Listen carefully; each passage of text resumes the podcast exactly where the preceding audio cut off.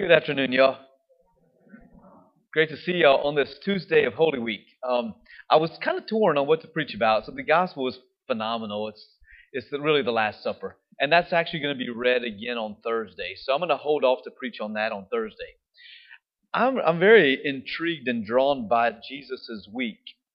What happens each day of Jesus' life as he now has his eyes set on Jerusalem. I mean, think about it. He knows he's about to die. Right? He's saying it plainly. And it begs the question for each of us.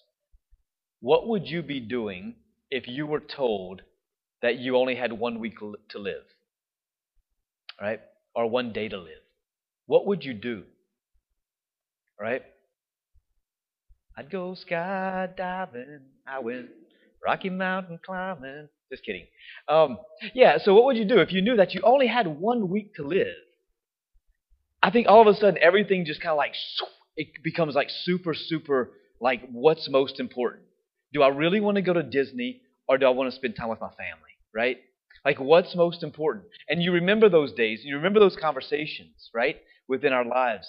And so I think it's intentional. What is Jesus doing today? This is day 3. Let's back up. Day 1 was Palm Sunday, his entry into Jerusalem as king. Day 2, yesterday, Jesus came into Jerusalem and he cleared the temple out, right? He grabbed the whip and he flipped the money changers' tables and he cleared out the temple and said, "You are making my Father's house a den of thieves." Today is day 3. This is what Jesus would be doing on day 3. It would be on Matthew chapter 23 for the most part. Jesus begins to go in after clearing the temple and he denounces the hypocrisy of the scribes and the Pharisees. Like, y'all, this is intense stuff. Like, for the whole chapter 23, verses 1, all the way through verse, 36. He's plummeting these guys, all right?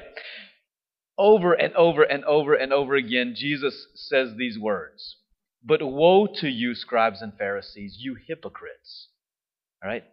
3 lines later, "Woe to you, scribes and Pharisees, you hypocrites." 4 lines later, "Woe to you, you blind guides, who say, if anyone swears by the temple, it is nothing. But if anyone swears by the gold of the temple, he's bound by oath. You blind fools." Jesus is not playing. He's trying to get to their heart. He's trying to wake them up, right? 6 lines later, again, verse 23, "Woe to you, scribes and Pharisees, you hypocrites." Guys, I don't know about you, but I don't want to get woed by Jesus. When he woes somebody, it's not nice. All right? Woe to you. Again, verse 25, "Woe to you, scribes and Pharisees, you hypocrites. You cleanse the outside of the cup and of the plate, but the inside is full of extortion." It's this last one that is amazing. Verse 27, again, "Woe to you, scribes and Pharisees, you hypocrites. For you are like whitewashed tombs, which outwardly appear beautiful, but within you're full of dead men's bones and all uncleanliness." Jesus, you're going to hurt their feelings, right? Y'all, that's intense. They're called whitewashed tombs. You look pretty on the outside, but on the inside you're full of dead man's bones. What does he mean by this, right? What he means by this is that they have all their rituals and the things that they do, but their hearts are rotten. Why? Because they're plotting to kill the Son of God, and he knows it. Inside of them is death, spiritual death, and they separated themselves from the spirit of the law of Moses, right? And so Jesus he's speaking harshly, it seems, but it's actually mercy. He's trying to show mercy to them. And so he goes on, like, and I'm serious, I would just encourage you to go read that. It's amazing, right? And so, like, that part right there, it causes us to reflect, what ways in my life have I been a whitewashed tomb? Where I lay down burdens on people, but I'm not practicing it myself, right? And he calls them that.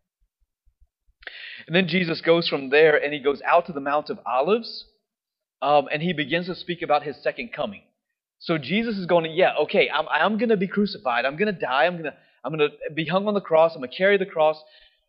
And I'm going to rise from the dead, Jesus says. But then he focuses on, but there's a second coming. This is the resurrection of the dead. So what is Jesus doing? He's setting their eyes on what's to come past the crucifixion, right? Because if all they're going to see is the suffering death, they're going to get really, really down on themselves. But this is, he's implanting hope inside of them, right? That it's not going to end with his death. It's not going to end with his resurrection. It's not even going to end with his ascension. It's going to end whenever he comes back triumphantly at the end of time and gathers all people to himself. Those dead bones that are in the ground are going to rise up in the end and rejoin our souls and go to your place in heaven, or if they're in hell, they rejoin their bodies and they go back to hell. So Jesus is setting their eyes because he knows the tragedy and the despair that they're about to go through. And so he's setting them on the coming, second coming, so that they can remain in hope.